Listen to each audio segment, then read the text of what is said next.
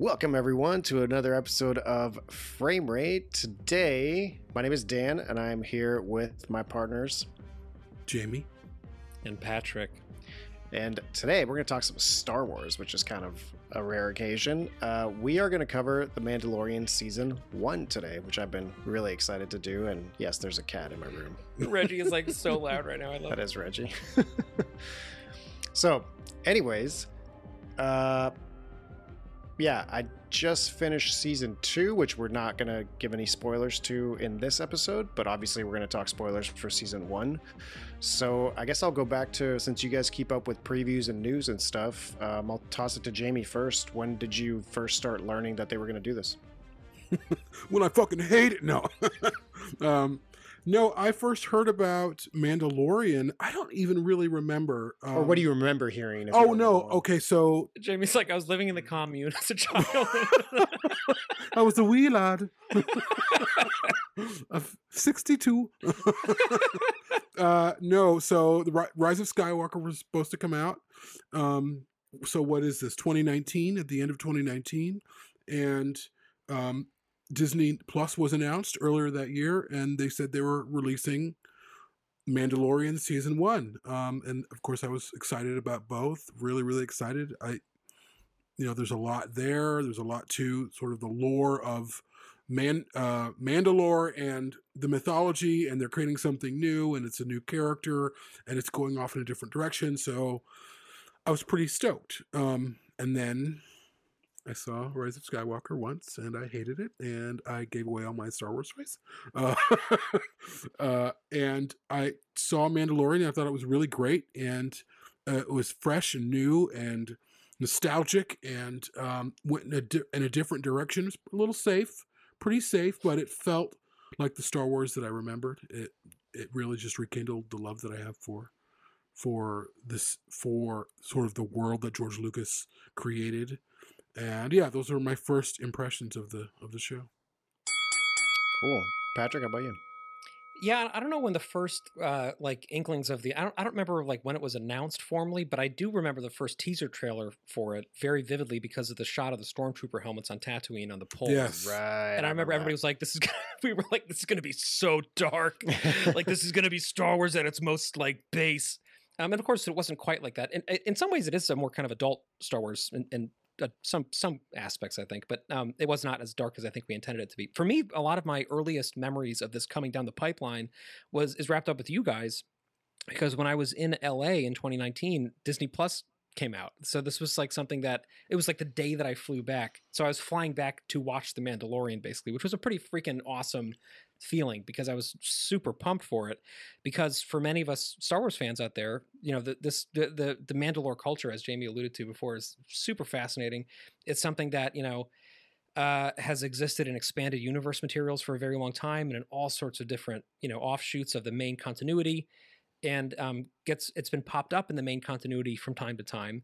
And this was a full series dedicated to it. And you know, at that point, of course, we didn't know anything about Din. You know, we didn't we had no clue. I mean, the big reveal, of course, was Grogu, whom nobody know about knew about before the show came out, and that became Yeah, they an kept actual it like tight.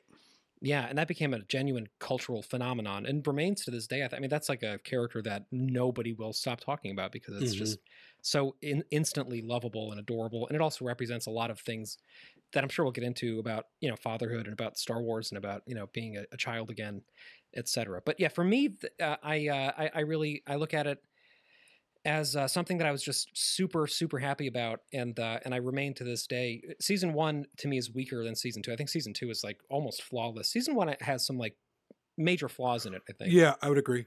I'd agree. But uh, but on the whole, I uh, I mean I, I absolutely adore both seasons of it. But se- season one, you know, was a little bit more of a kind of up and down experience. Season two was like freaking full throttle the whole time. The only thing I found wrong with season two, even though we're not getting into, it, is the same thing that I had an issue with in season one, and that was namely Amy Sedaris' character. I felt like she's completely out of place. Really, Uh, she just ripped me right out of the experience of Star Wars.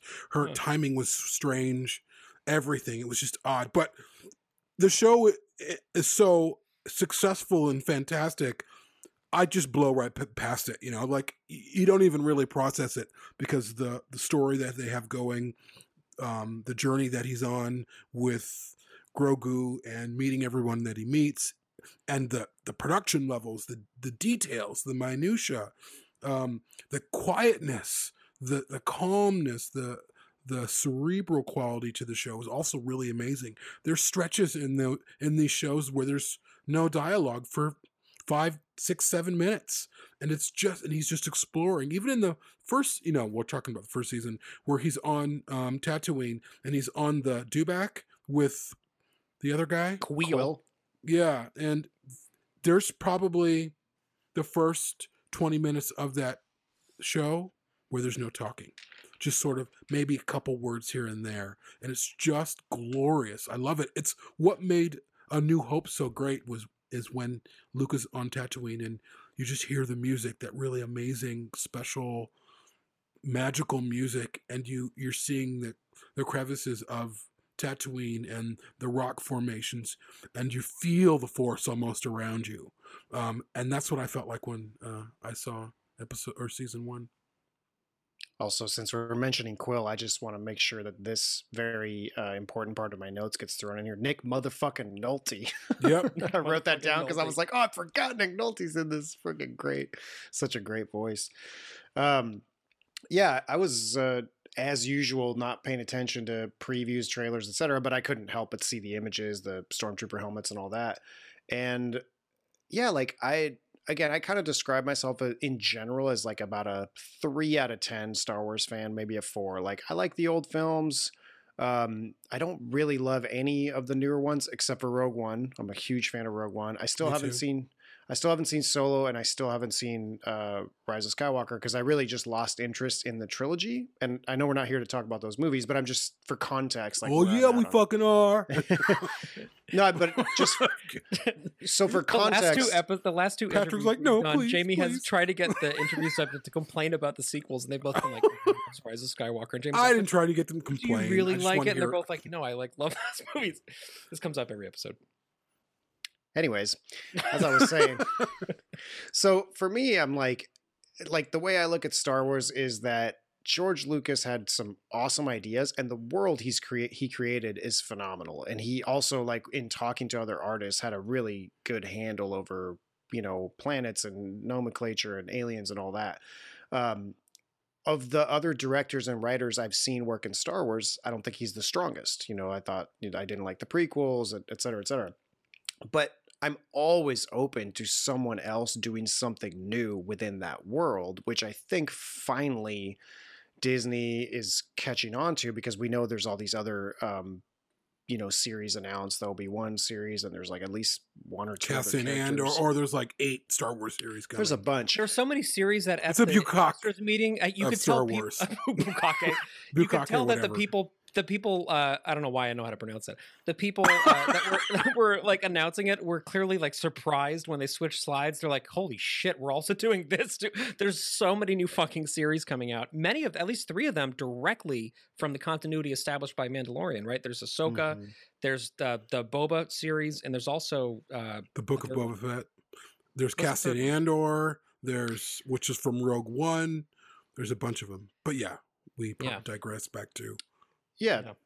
So I like the opportunity to be able to dive into a different portion of Star Wars and still call back to creatures and planets and ideas like the Mandalorian culture and all of that that people know about. And I know that there's I need to watch these, but I know there's a lot in Rebels and the Clone Wars, the animated series that talks a lot about this stuff. So I'd love to watch those because I absolutely love that part of it.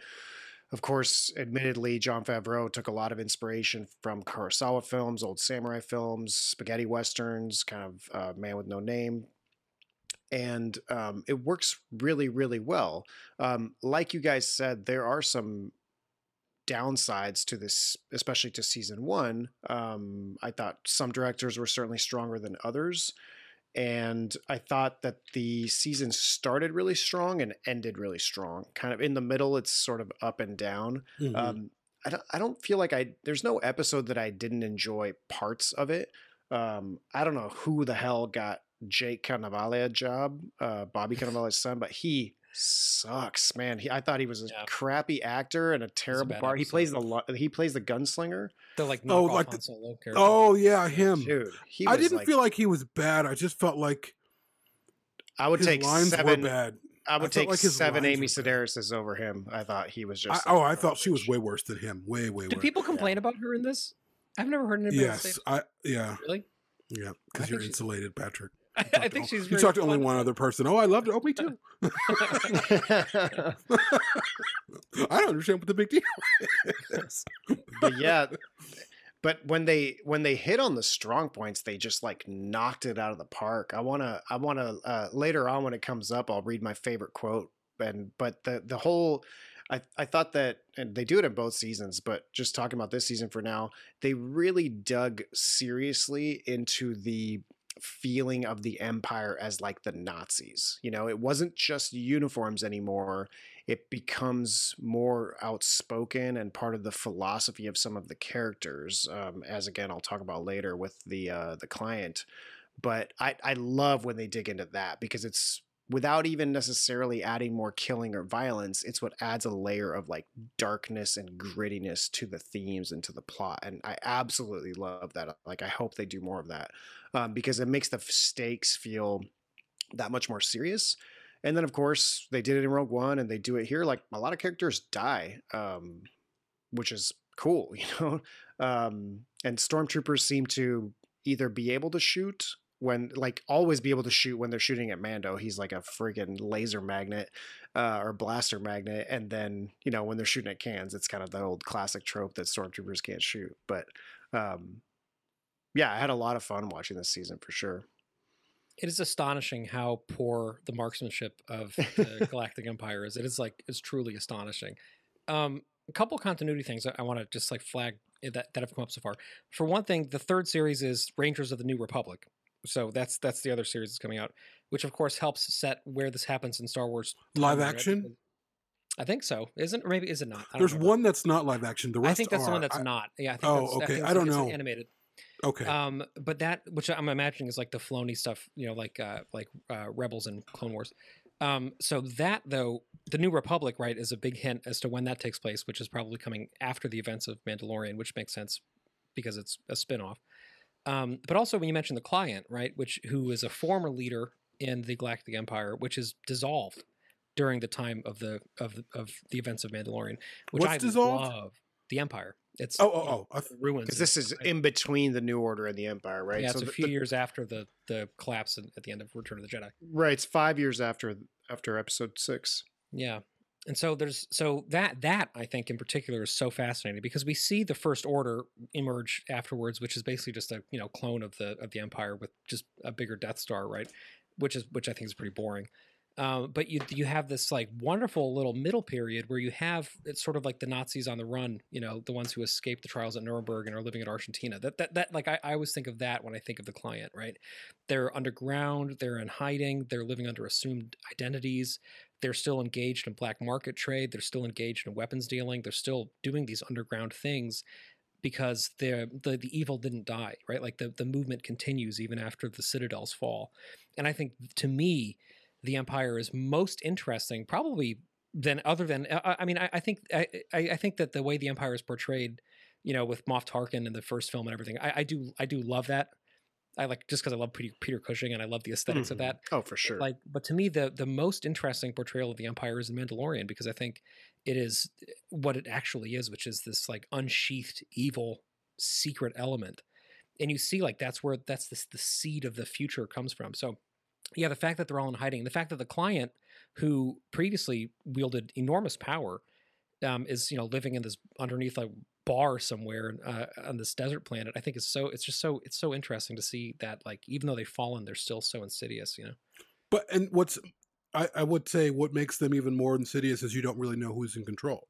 Who's leading these who's leading the empire, even in the remnants, who's in control? We don't really know. Is it Moff Gideon? Maybe he's a player, but we don't know if he's calling all the shots. Because there is some there's a plan in place. There's something happening with the empire we're seeing shades of, but we're not seeing all of it. I'm still interested to see who's really in control of the empire. I think there's a really good story there. And I feel like Filoni and Favreau know this. Hats off to both of them. I think uh, whatever people might think of the, the sequels, you really do have two people who are, for all intents and purposes, in control. they've taken the reins. They've been given some autonomy by Bob Iger um, to run with their story, and they've been involved. Certainly, Dave Filoni's been involved with Star Wars for so long that the mythology he crafted in Rebels and um, what's the other one? Clone. Wars. Clone Wars, yeah, sorry. Um, it's really rich and substantive, and it's well planned out, and you can just feel even in these shows, even if they're a little bit uneven here and there, there's mythology and a story that's large that's at work. It's not they're not making it up as they go along, which really serves the show well. Yeah, I think part of the success and failure of each episode on its own is is kind of um, the success and failure of them bringing back nostalgia. Like it just depends on how they do it, and it depends on how much they're doing it. In some episodes, the nostalgia is awesome, and you're like, "Oh, look at this race that I had only seen in Star Wars for like a second now has like a prominent role," or or you're seeing more of them, um, or little throwbacks to like the dark saber and, and things like that but um yeah it doesn't always work you know like for me um yeah one of the weaker episodes was uh the sanctuary episode where like this group of bandits has grabbed the AT-ST and it's got the red windows and it's like it was never it was never uh depicted as something that was being driven by humans. It like you never see heads in those windows. It was Mhm. like created to look like this like monster you know and i was like "Oh, okay it's cool to see it but like i that episode really threw me off um and it seemed incongruous with who Mando is. Oh, he's on this planet in this village.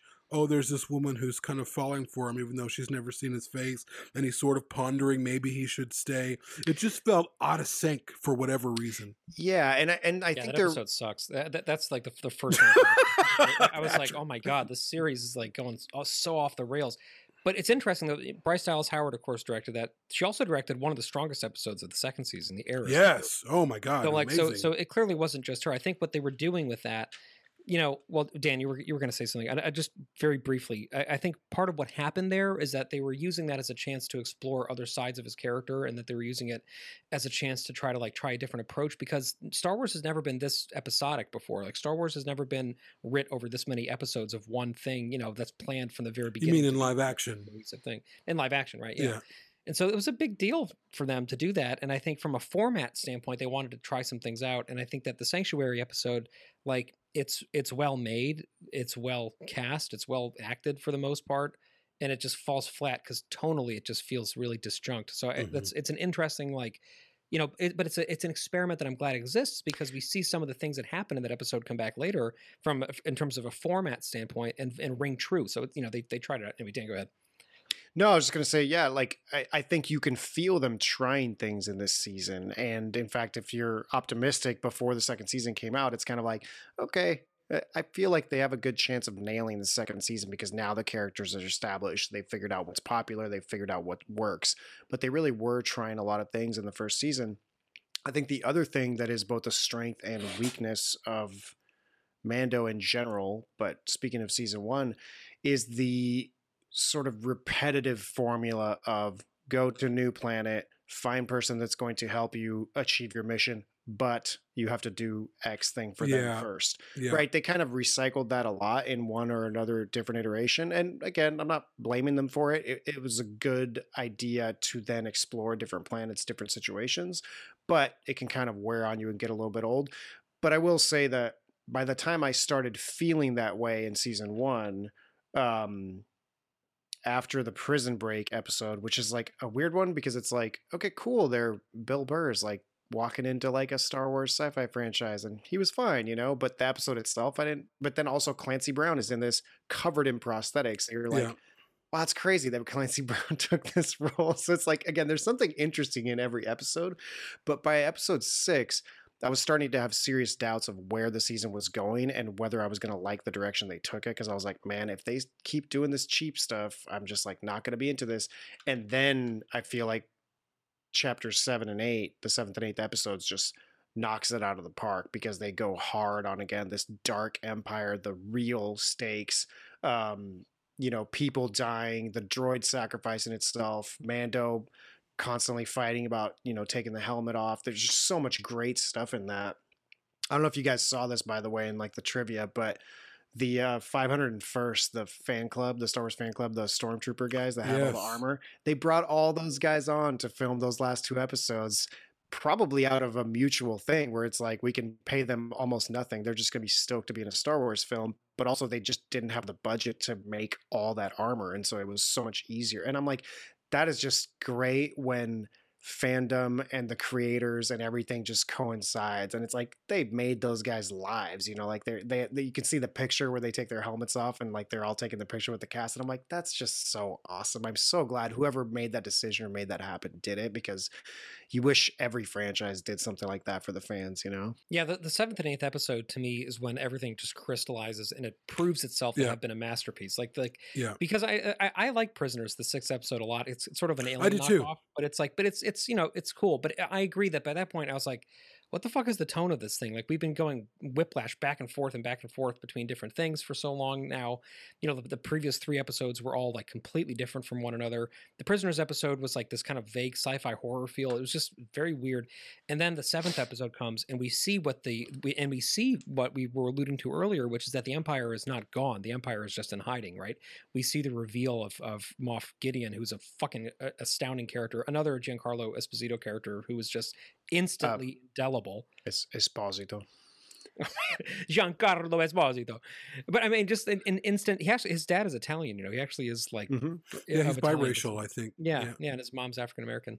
Um, like so, they're. Uh, I just think that uh, th- that that reveal is legendary. Also, the fact that the dark saber comes out in the eighth episode, and you Mhm. realize that that's where it went after it was taken from the Mandalore. Like, there's there's a lot to unpack there, and the themes in those last two episodes, I think, are just like so great. So for one thing, the seventh episode, of course, was directed by Deborah Chow, which was awesome. Um, and then Taika Waititi, who's like one of the best filmmakers alive right now, made the 8th Mhm. episode, and it's not surprising at all. The, I mean, the eighth episode to me is like just an astonishing achievement in television. Yeah. But it's not my favorite. My favorite episode of the season, uh, and my favorite episode of the Mandalorian period is the second episode. I absolutely fucking adore. Is that when he's riding through the the, the quiet one where they're riding through the Yeah, terrain on There's Tech- like yeah. no dialogue. in it. Yeah, I love it. Me too. Me too. It's just this very simple setup where the Jawa just like screwed up his ship. Yeah. And then the whole thing is just this simple scenario. And it's a short episode, like 27 minutes. I think it's some of Göransson's best scoring. I listen to the soundtrack to that episode like all the time. And I think it's just like the the perfect epitome of what Star Wars was originally intended to be, which was like a pulp serial space opera, right? Like Star Wars from the beginning, of, of course, George Lucas like had all these grand ambitions for it but he just wanted to make something that felt like the Saturday morning sci-fi specials that he watched as a kid. He just wanted to create like something fun, not thinking it would make any money. And indeed, when we had Alan Dean Foster on, who was working with George Lucas in the immediate aftermath of Star Wars, you know, we talked to him about this stuff. You know, he Alan Dean Foster was commissioned to create a sequel that wouldn't cost any money because uh, they assumed that Star Wars was going to go kerplunk and that they would have to just film something on a soundstage somewhere, right? Star Wars was never like intended to explode the way that it did. Um, and I think in some ways that was to the benefit of it. And I think in some ways it was to to the detriment of it. But I think Star Wars can become bloated very easily. And I think a lot of the time when people feel fed up with it, it's because it's kind of kind of bloated. There are something in the quiet moments that Jamie was mentioning earlier where you see what Star Wars kind of started as. And Mandalorian is full of those moments. And in, and in The Child, episode two, it is just that moment, and that moment is all it is. There's like Mhm. no greater mythology tie-in except for that stunning moment when the child, when Grogu saves Mando, saves Din from the uh, the Mudhorn, right? by the mudhorn right. the the the rhinoceros. When he saves him from the mudhorn well, by you know for, by with the force and that's like just an, an amazing moment and that is like the only larger canonical thing right that we get in that episode. Other than that it's just this one little tiny spaghetti western serial and it's just a perfectly self-contained tone poem in star wars which is something that I thought I would never see, but you know, I'm not surprised somebody like Dave Filoni, uh, who dir- that was actually, oh, that was Rick Fumu, Fum, Fumu, Famuyiwa. I don't know who that is. Rick Rick Famuyiwa directed that one, but Dave Filoni and Jon Favreau obviously co-wrote all of this stuff for the most part. And like Dave Filoni was handpicked by George Lucas to create Clone Wars, like Mhm. you know, and Dave Filoni brought all these Star Wars fans along with him. Jon Favreau was working on the script for Mandalorian while he was filming the freaking Jungle Book because he was like, I really want to make a Star Wars movie, and we have this streaming service coming out. like, can I make a TV show? And they're like, all right, make it happen. Work with Dave Filoni on it because he just made 3,000 episodes, you know, see if it'll work. This is a labor of love. And it's not surprising to me that the second episode, you know, because the second episode, of anything, is the one that tells you what the show actually is, right? You have a pilot episode of a show that has three times the budget, that tries to like cram as much as it can into the world building right off the bat. And every show has a, for the most part, has a really strong pilot episode, right? But it's what happens next that tells you what the show is about.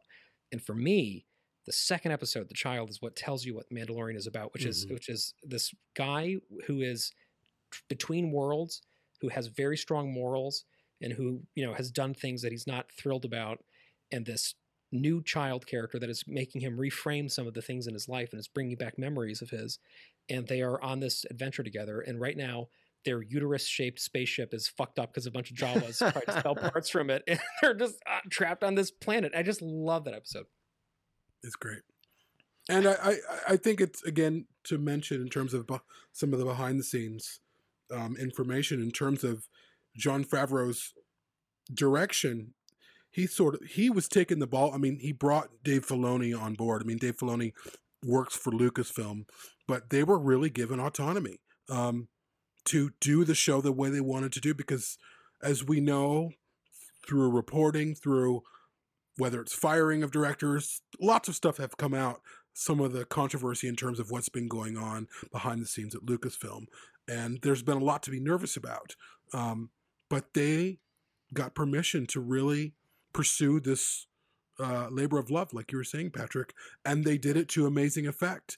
And it it is now almost the litmus test for yes, you can do Star Wars like this, and this is what it looks like when it's done well. This is what it looks like when there's a really good, solid story. This is what it looks like when someone who's in charge um, sees the fuller picture as opposed to just a small picture. So it it I, I I'm just really grateful of the team that they have for the Mandalorian, even if I don't love everything. And like you were saying, Dan earlier, um, the whole oh I got to do something, but but first, can you do this?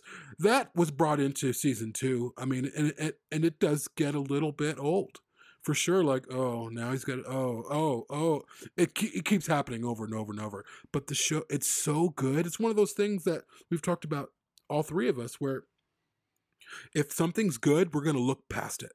Oh, And we right. do- you know, Yeah, and it give we it look past it because it's yeah. Um, I think if season three he's still doing that, it might become a little bit more problematic. Um, but I don't see that happening now that Greg. Well, um, but I yeah, I, I could see them introducing a new direction in season three. That'd be smart of them to do for sure. But I don't even see the flaws. Like initially, I know Patrick when season one was coming out and we were talking, and I'm like, "Uh, I don't know, and I was skeptical, and I was talking to you guys about it. But um, I don't even now that we're talking about it and season two is over, I'd have to. And I remember like that one episode that Bryce Dallas Howard uh, directed. And I was like, yeah, I had problems with that. And I had problems with uh, Amy Sedaris one. But largely, when I think about The Mandalorian, I don't even think about that stuff. I just think, wow, what a great, what amazing two series or two seasons we have so right. far. I mean, because as a whole, it's successful, Yeah, right? Like yeah. I think the things it does well are more numerous than the things it does poorly, and you've got this exceptional team who's doing things for the right reasons. I think in the same way that um, I can't remember the name of the director of Rogue One right now, but in the same way he was a huge Star Ryan Wars. fan- Johnson. Thank you. No, No, Oh no, not no, it's Gareth Edwards, not Ryan Yeah. There you Johnson. go, Gareth Yeah, Edwards. right. And you can, you can tell that he was a huge Star Wars fan and poured his entire heart into that. And when these projects coalesce and come together with people who are working in the industry who grew up watching this, that's when you get this trifecta of perfect storm where they really make something exceptional. Uh, we talk about Blade Runner 2049 being the same way, right? Like most of the people that worked on that set loved the first Blade Runner and were like just stoked to be there. You know what I mean? Um, I'd also like to talk a little bit about another reason this was successful is because, and I can't attribute it to just one person, but certainly Jon Favreau had a lot to do with this. When you have someone that embraces new technology and old tried and true methods with like the same open mindedness and the same sort of like, well, the end justifies the means here. If it looks good and everyone's buying it and everyone's invested, then we'll do it. And so uh, if you watch any of the behind the scenes stuff, which Disney did one per episode, so they really go in depth on the Mhm. music, the effects, all of that, and the effects stuff is just phenomenal. And and I'm kind of an effects nerd, like I like going into the production stuff, but it was especially true, and I I think you guys agree uh, with the Mandalorian. You know, and there's examples like the Baby Yoda, Grogu's character. They filmed a lot of it in full CGI and with the puppet, just because they weren't 100% sure what they were going to use and how it was going to work out there's of course a famous instance of um, Werner Herzog like calling Jon Favreau a coward and saying you better use the puppet, you you know cowards, and he kind of convinced them to really try and use the puppet as much as possible, and they did, and it just looks phenomenal. And you hear these stories over and over again of different actors being on set, and the puppeteers just kind of being there and hanging out even on their lunch break, and like the puppet was still doing stuff. People were like talking to the puppet like off camera, like while they weren't shooting, as if he was a real thing, like forgetting that this thing's not alive because that's how good the effect was. And man, when you watch um, the episode where they talk about the cinematography and how they achieved that with the volume, right? This crazy sound stage that had a 360 degree, like 70 something foot diameter circle with a ceiling. And they used real photography, right? Then combined it with VR gaming technology to get to basically be able to shoot it in VR and get the lighting and the cameras and everything to adjust. Um, and then the way they combined, so for example, scenes um, like the Amy Sedaris episode where the Razor Crest is in a in not a hangar, but you know it's being worked on essentially. They built a, a real prop for the lower part of the ship, and then the ceiling right? It connected to the ceiling where then the top of the ship was projected. And they do that all over the place. They put real objects in the foreground and real dirt that matches, and then the rest is a projection. And I'm sure a lot of it is perfected in post, and there's a lot of computer graphics to kind of just close little seams here and there and smooth things over. But the actual effect, the uh, photographical effect was so incredible. And you can see behind the scenes stuff of actors walking around, and same thing. There were people who weren't familiar and weren't there all the time who would walk in on the set and be like, I thought you guys weren't going to build a bunch of stuff, like not realizing that they were on a virtual set because that's how real it looks, even in real life. And so that is somewhere, because I'm always railing against CGI when they're overusing it or that's all they're using or we'll fix it in post and it just looks like, you know, hot garbage. And this is so the opposite, where they really embrace these old filming techniques that came from Jim Henson, you know, and, and evolved. Um, and then this new like gaming related stuff. And it just creates such a beautiful, cohesive mix of technology and practical effects that, I mean, I'll give them a 10 for that process. That they just did something that I don't think has ever been achieved quite in that way. I thought it was incredible. Yeah, I think for a, wake up call for me, honestly, I I don't, I don't know what it was, but was specifically the fact that I knew that there was a second season coming and I knew the timeline for the release of it. And I was like, how the fuck are they going to do that? Like, uh, there's so many hours of television in this show, and it's all like so intense. The production is just like enormous, you know, like let alone writing it. But I, the, just the the actual creation of the world that they're doing, even CG in, in, itself, like there's like so many assets to create, right? I mean, the show takes place eh, not on Earth, so that in, in the first thing, you know, creates some challenges. But they're also traveling locations all the time. They're in these different flora and fauna. They have to do all the world building, building, the production art, and the conceptual phases. Then they have to actually do it in this mixture of real practical stuff and, and camera effects and CG, like you're, you're mentioning, Dan. And like that is so labor intensive. And I think that was for some reason the first time it really hit me how many people work on these things? Like I, I, you know you see the credits after a film and it's and it's kind of overwhelming but then you realize like to create eight hours um, i guess probably about six hours of one cohesive story in like eight months with that level of attention to detail and that level of and it works you're right like there's it, it almost never looks bad and not only does it almost never look bad it always feels like real it feels believable. Oh i mean um, it's astonishing. yeah like that ama- amazing and, and like you said it's not just the action sequences it might just be some slow walking across the desert where they're harkening back to an old western and you're just really getting that feeling and by the way i hope patrick will talk a little bit more about ludwig what's his last name the composer? Yeah. Because he's super young and just crazy he's, talented he's my age yeah which is not great for my jealousy but he's fucking incredible. Yeah Yeah, I I mean, he's had such a great career so far what a kick-ass soundtrack that really builds on and i remember watching an interview where he's talking about it and he was saying you know our main character is under a mask the whole time so you get so much less emotion out of him even when he is experiencing it. We really have to kind of hold your hand with the mute not hold your hand but you know we have to show the emotion through the music. Um and of course uh that's a whole other aspect is pedro pascal and the job that he did not being able to show his face most of the time but i was noticing his body movements and his body language and all that stuff even though it's not always him in the suit like i think the entire sanctuary episode he's the not whole even sanctuary episode, yeah, because And- he had a actually conflict something or like something. three quarters of the filming time that he's on screen is not actually Pedro Pascal. i thought he filmed a little more than that but okay uh, but e- well either way ev- i mean including his stuntman whoever was wearing the costume most of the time and then him doing the voice him doing the face and then obviously him being in it sometimes. Just the combination. In fact if anything it's even more of an achievement because those two or three actors working together really were able to sell the idea that this was one person.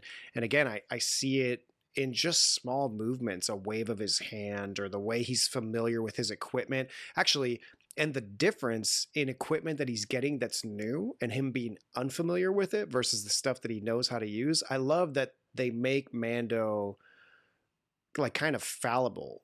Uh, Din Djarin is he's not like this superhuman, right? And he gets tossed around, and sometimes he's like, "Well, I guess I'm dead," you know, like and then gets saved at the last minute. But he's like a, a very human character, um, and I really love the way they pull off that effect of making you feel like you're watching a very fallible superhero you know? Like he's he's amazing and incredible and can ride a freaking tie fighter and blow it up out of the sky and then escape on his jetpack and you're like what just happened? Which again that that action sequence was just flawless. Um but you know he's he's got his issues he gets his butt kicked and um yeah that balance i thought was really great. I did want to ask uh, you guys feel free to comment on that but i did want to ask probably patrick or jamie if you know i heard something it might have been in my uh my friend katie's podcast uh, they were talking about the jetpack and how the jetpack has this like connection to the Mandalorians, almost like it's uh, I don't know if it's like mental or how they control it, but there's like a personality there almost. Can you like expound on that at all? I like had no idea because I haven't seen the cartoons and stuff. I don't know. The- Do you know the- anything the- about that, Patrick? The, uh, I, I very little about it, but the, the Okay. jetpack in the Mandalorian. So any element of Mandalorian armor, two things. One was created to fight Jedi. That's a really important thing to understand about Mandalorians in general.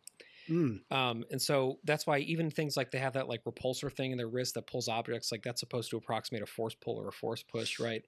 Um, their jetpacks are supposed to be able to mimic, you know, Jedi ability to leap and fly all over the place. Um, the Beskar, of course, was like meant to withstand lightsabers. Like there's, you know, they they've basically all of their technology is to be able to withstand attacks from Jedi. interesting. Um, and the jetpack, like any other piece of Mandalorian equipment, is is essentially religious artifacts to them. That like in Mandalorian culture, for one thing, almost everything that they use is forged from Beskar because it's like a it's a it's a holy resource for them. And indeed, like the armorer that we see in in the Mando, like another one of these just indelible characters, right? Oh, what a cool character she what was! a fucking man. awesome character like the, so she, she's able to make everything from you know his plates on on the armor plating to the whistling birds right using just this one ancient metal that they use right so the rocket pack or the jet pack that they have uh, is similarly is is a part of this like religious artifact and to be able to use it they have to go through all this training and they have to do a link to it um, and so that that the jetpack basically becomes like one with them and then they can use it as an extension of themselves, similar to how a Jedi would be able to land after falling from ten stories or something. But yeah, I- I'm not sure about the. Maybe it's just the link that that but I yeah, was there's, hearing there seems to be almost a a magic or a wizardry in, infused into Mandalorian mythology. There's something. Yeah, well, it's interesting. cool. It's cool too because I mean Jedi obviously have their morals and their lore and everything, but it's almost like the Mandalorians like force is their creed and their ethics and their morals. And I I thought, oh, yeah, we only find out a little bit about this in season 1, but because his group is called the Creed, isn't it? Hmm. Uh, like he's part of a subgroup of Mandalorians who Mhm. Obey the old ways. Yeah. Yeah, I, I don't want to get too spoilery about. But that's season not two, brought in. Yeah, I was gonna say that they bring that up in season two. Yeah, okay, so we'll leave that for now. But I, I love the way that they reference Mandalorian culture and um, how you realize that Mando might not be necessarily exactly the same as every other Mandalorian or whatever. Um, yeah, and his background story of being a foundling and the flashbacks I thought were really great too. Yeah, I love Um, that. And it also made for some great memes with I don't know if you guys remember this, but like so every time the armorer would like hit the Beskar, like you know, he gets the flashback.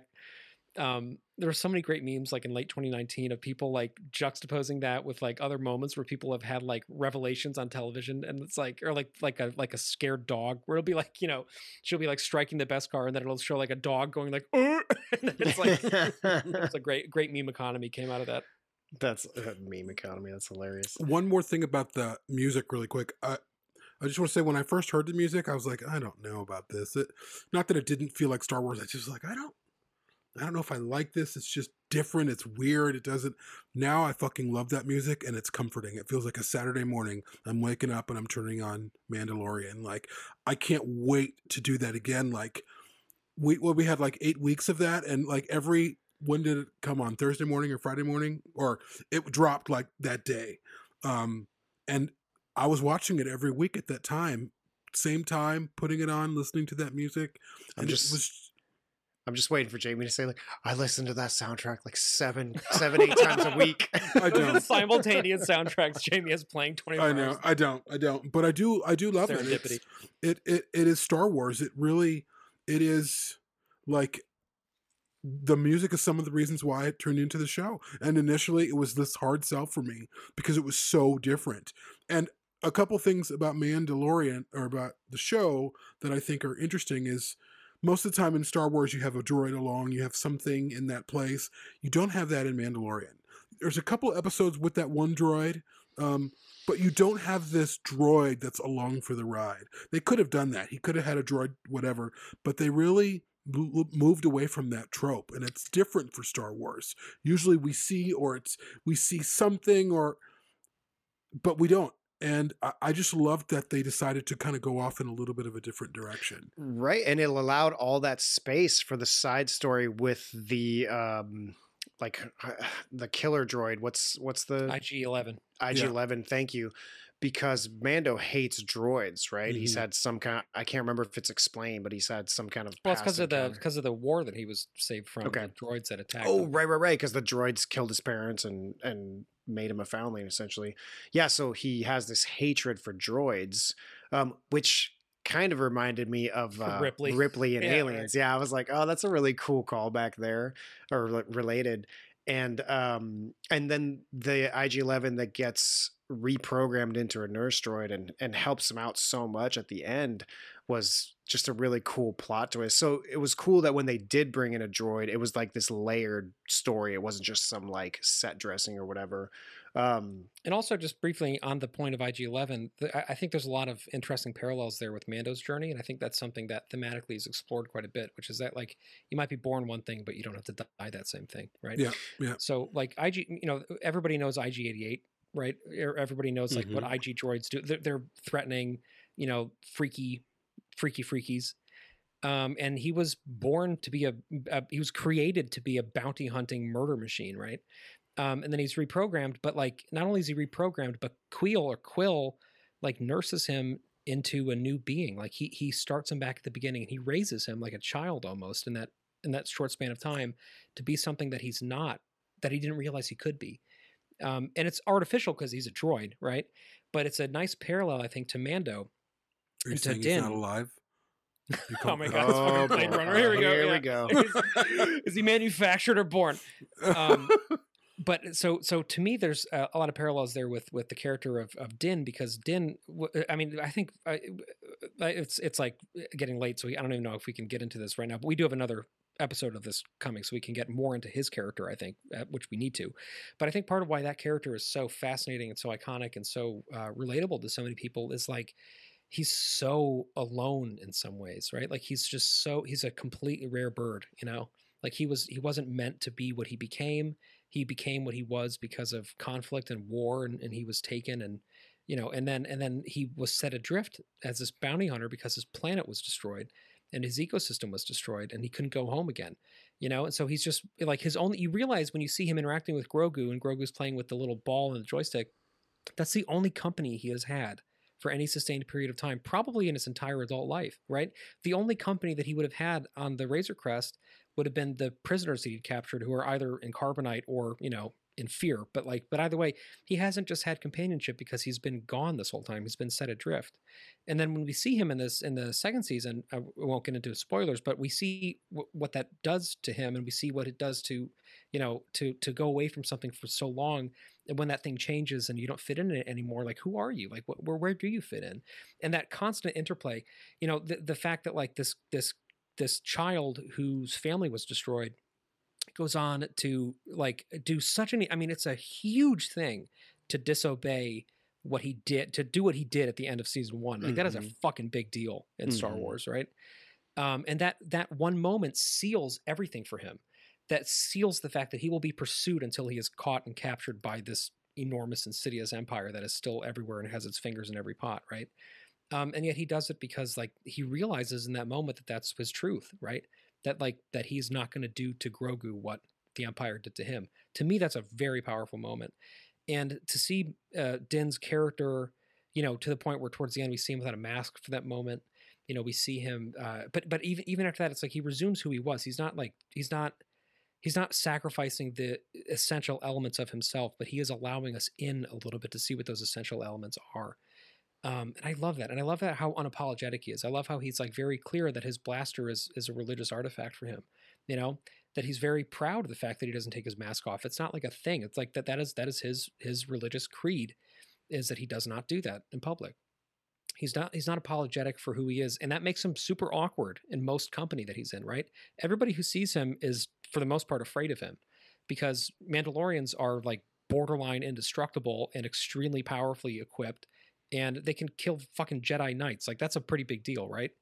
Um, and yet on the inside of that Beskar is a really wonderful, loving caretaker who uh, I think I, I just I love that journey so much, and I think I, I, IG IG 11's journey is a nice little dovetail to it. I think.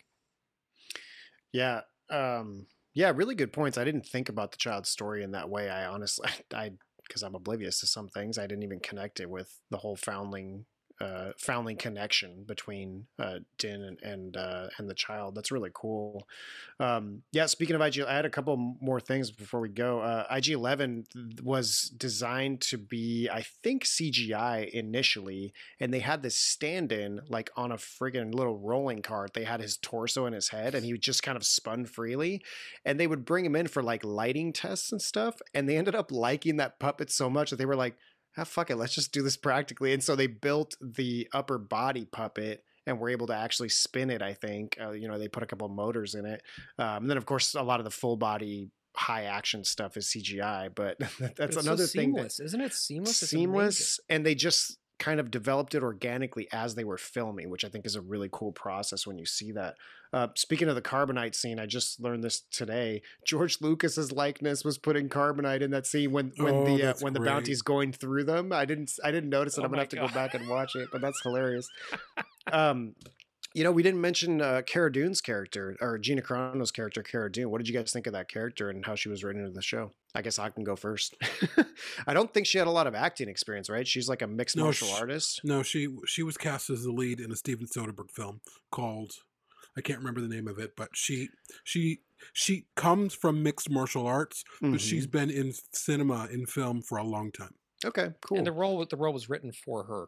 Nice. Yeah, I liked I especially loved her physicality. Just the fact that you don't have to pretend to believe that she can whoop someone's ass. Like she's actually doing it for real and she's like ripped. I, I just love that about her character. And she's just, you know, she can hold her own against the Mandalorian and they just kind of agree to work together because otherwise one of them's gonna die. I like the episode where they're introduced to each other. That was like a really fun uh fight. And um yeah, I really like her character. And I, again, just briefly on her character, it's, it's another parallel dovetailing thing with uh, with IG's journey and Din's journey because she's a former shock trooper, right? Right. So her her journey also is so- is something where like she started as one thing and that thing follows her wherever she goes, but she's no longer that thing. But anytime pe- pe- people point out her tattoo, you know, she's brought back to that, right? And that that push and pull between where we where we came from and where we're going, I, th- I think is like at the heart of this show, and it's at the heart of Grogu's journey. It's the heart of the Empire's journey. It's the heart of what will become the New Republic. It's the heart of all of these different things going on. It's a, it's it's amazing because like so much of Star Wars uh, to me is is like declamatory, right? Like so much of it when it's at its worst points, and I'm not like a Star Wars apologist by any means. Like there's plenty of things I don't like about Star Wars. I think when it doesn't work well, it's largely because it's trying to like present like this is it's it's basically the opening scroll. Like we're watching a film that is the opening scroll. It's like here's a lot of exposition, and here's a lot of world building, and like this is what this is what you got to kind of get get while you're here. The prequels to me are like just so many layers of that that it's like almost impossible to watch because it's just like exposition, exposition, exposition, Senate, exposition, exposition, Clone Wars. Um, to me, uh, and, and I'm sure some of the parts in the sequels that people complain about, um, as you know, rightfully so, are also there's just way too expositional. But in Mandalorian, everything's in flux, and so there's no time to uh, do any exposition on anything because like nothing is established, right? Not even the characters, like everything that's happening in the world in which the Mandalorian takes place is in a state of movement, right? We don't have an established, you know, dark side anymore. We don't have like we don't see Jedi's for the most part. Like it's it's it's this it's this complete flux thing. Um, and the characters also, like I said, like everybody's going from one place to another place, and it's just this this it, it feels more character centric, and I think that really works to its favor. yeah, I'm really excited to see what season three holds in store, and I'm really excited to talk about season two because, like you, um, I had I was definitely much more sold on season two, as it also didn't seem to go up and down. I felt like it started, you know, decently strong and just accelerated to the end to the eighth episode. I was just like, holy crap. Um, yes, and even some returning characters, which I won't spoil and we'll talk about next time. I think they brought a lot more out of those characters in season two, and like I didn't even like some of those characters in the first season. But by the second one, I was sold on them. So I, I'm looking forward to talking about that. And plus, getting to see Carl Weathers again and something that just Carl Weathers is lot of just awesome. I I just love him. fucking adore him, and and I'm not surprised they wrote that character into more because he was initially supposed to just be there in the beginning, right? And then they're like, ah, okay, he's gonna be like a recurring cast member because Okay. he's just great. He's just yeah, amazing. he's so good. And in And then he ends up directing. Yeah, and he season- directs uh, an episode episode seven, two. I think. In season yeah, two. a huge. Oh, really? Oh, cool. Yeah, cool. it does a bang up job with it, and and I- he said that this is one of the most important things he's ever done in his entire life. You know, like That's awesome. He's also aged like all of six years since like Predator. Like I don't know, I what the know. hell that guy eats, but man, He's 72. Th- that's looks great. crazy. That's Yeah. Yeah. crazy. That dude does not age. Um, I, my secret hopes for season three are that they they let Werner Herzog direct an episode. I would just that would just Oh, die. wow. That would be awesome. Maybe allow him a little narration over the top. It Oh would my just be great. it would like make you want to kill yourself afterwards, but it'd just be so good. a long time ago. galaxy far, far away. I can't even try and do his voice, but man, I love every time When he you were saying how- says anything. How he was pushing to see the physical puppet. All I could think was Mhm. like, I would like to see the baby. I would like to see. The, he okay, was just telling them uh, that. This this may be like slightly out of place, but I just I have to read my favorite quote, and I will do this for the benefit of the uh, viewers because this is not easily pulled up on the trivia on IMDb. You have to pull up the script of the series for whatever reason, and I also can't pull it up as a YouTube clip. But this is in episode seven where the plan where. Uh, what's Carl Weathers' character again? Gree or something like. I, I actually was just gonna look that up because I couldn't remember what it Yeah, I had it written down. But anyways, oh, Griff Karga. Griff. um, yeah. You're Griff. thinking They- Creed? Apollo they- Creed? Creed. Yeah, I was thinking that. but their plan is to fool the client and pretend like they have the baby and then you know shoot everyone whatever get out of there and that scene i wanted to read this quote real quick i've read it to you guys before and it's my absolute favorite because it really highlights this whole dark empire like almost like the nazis like they really embrace that dark side of it so as they're sitting down and the client says please sit it is a shame that your people suffered so just as in this situation, it was all avoidable. Why did Mandalore resist our expansion? The Empire improves every system it touches, judged by any metric safety, prosperity, trade, opportunity, peace. Compare imperial rule to what is happening now. Look outside. Is the world more peaceful since the revolution? I see nothing but death and chaos. And then, of course, he finishes that off with Patrick. the baby. I would like to see the baby, but man, that the way and the way he eh, he doesn't move his face, but his eyes go off to the side like he's looking outside. But again, he's justifying and excusing a like violent authoritarian colonial empire and i i just love the way that he does that and the way he kind of spins it to make you be like oh yeah is, is the empire bad? Like maybe maybe things are under control. The trains are running on time. It's this whole thing of convincing the masses that like even though you're oppressing them and you're terrible it's really good for them. Like i just love the his that the history that that statement is steeped in and there's another really good moment like that from a different character in season two which i'll definitely mention but yeah that's probably my favorite part of the entire thing in terms of themes Mm-hmm. I love that moment too. That that, that and his delivery there is so fucking great. just And it's- amazing and it's so dead on because like the like the the the antagonists in films are at their weakest when they act like they know they're evil, right? Because like nobody is evil in their own story. Like everybody is doing something that to them makes sense, like something that to, to their worldview is the right thing to do. And when he says that, he is correct from his perspective, right? From where he sits as somebody who sits on the top of everything, or who sat on the top of everything, the world is a better place from from where he sees it, right? He doesn't see it from the perspective of the people outside fighting. Um, and it's uh, so it makes sense that he would have that view, and you're right. And and you hear him saying that, and you are like, well, in in some ways he kind of has a point, and that's what's so fucked up about it, you know? and really he's not even saying that he's right what he's saying is that look at what happened after we lost power. He's he's making the Yeah, right. case that they should be back in power and that they'll they'll fix everything and that they'll bring the galaxy back under peace you know? It's it's like uh yeah i mean it's kind of like the roman empire concept of uh, oh what's the famous quote about peace that the romans had? Yeah i'll think about it. Anyways. I just think, uh, put us back in power. In 30 days, we'll have it fixed. It's Definitely. true, yeah, and that's the justification used by Mao Zedong. It's a justification used by Pol Pot. It's a justification used by fucking everybody who uses authoritarian rule to get what they want. You know, I- I- it's it's the idea that like you know you will have food on your table and you will be safe, um, and they don't you know talk about the vehicles through which they achieve that, right? Which is suppression and horrible shit. But yeah, it's just it's just it's just great. Like the, and then you have the doctor character who is a a fucking clone of John Abdullah, my co-host for Just Wing It. By the way, oh like, right photographically yeah. the same person. Totally. Totally. Um, but he, uh, it's just an- another character who like goes through another journey of his own throughout the series in the second season as well. It's just, it's just fucking great, and we could talk about it all night. But yeah, I know we gotta, we gotta wrap.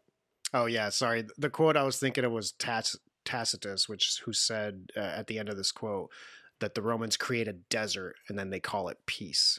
You know, so it's Mm. like this peace by superior force and by murdering everyone, destroying everything. It's like a very old concept. Anyways, Dan, I believe you mean Tacitus. oh yes, I'm sorry. Giancarlo Esposito. cool. Well, thanks Who's for uh, lasagna? thanks for indulging this uh, season one, and we'll do season two. And I'm excited to see what happens in season three and everything else that Star Wars has down the line. I'm I'm back in. I'm in, baby. Yeah, Yeah, me too. it. If you would like to listen to all of our reviews, go to www.bladerunnerpodcast.com forward slash support and sign up to become a member. Our membership monthly subscriptions start at just $2 a month. For those of you who already support us via Patreon, we thank you. Beginning March 1st, our entry level tier will start at $4. There is still time to sign up at just $2 a month. All $2 a month patrons will be grandfathered in with no change to their monthly patronage. Sign up today.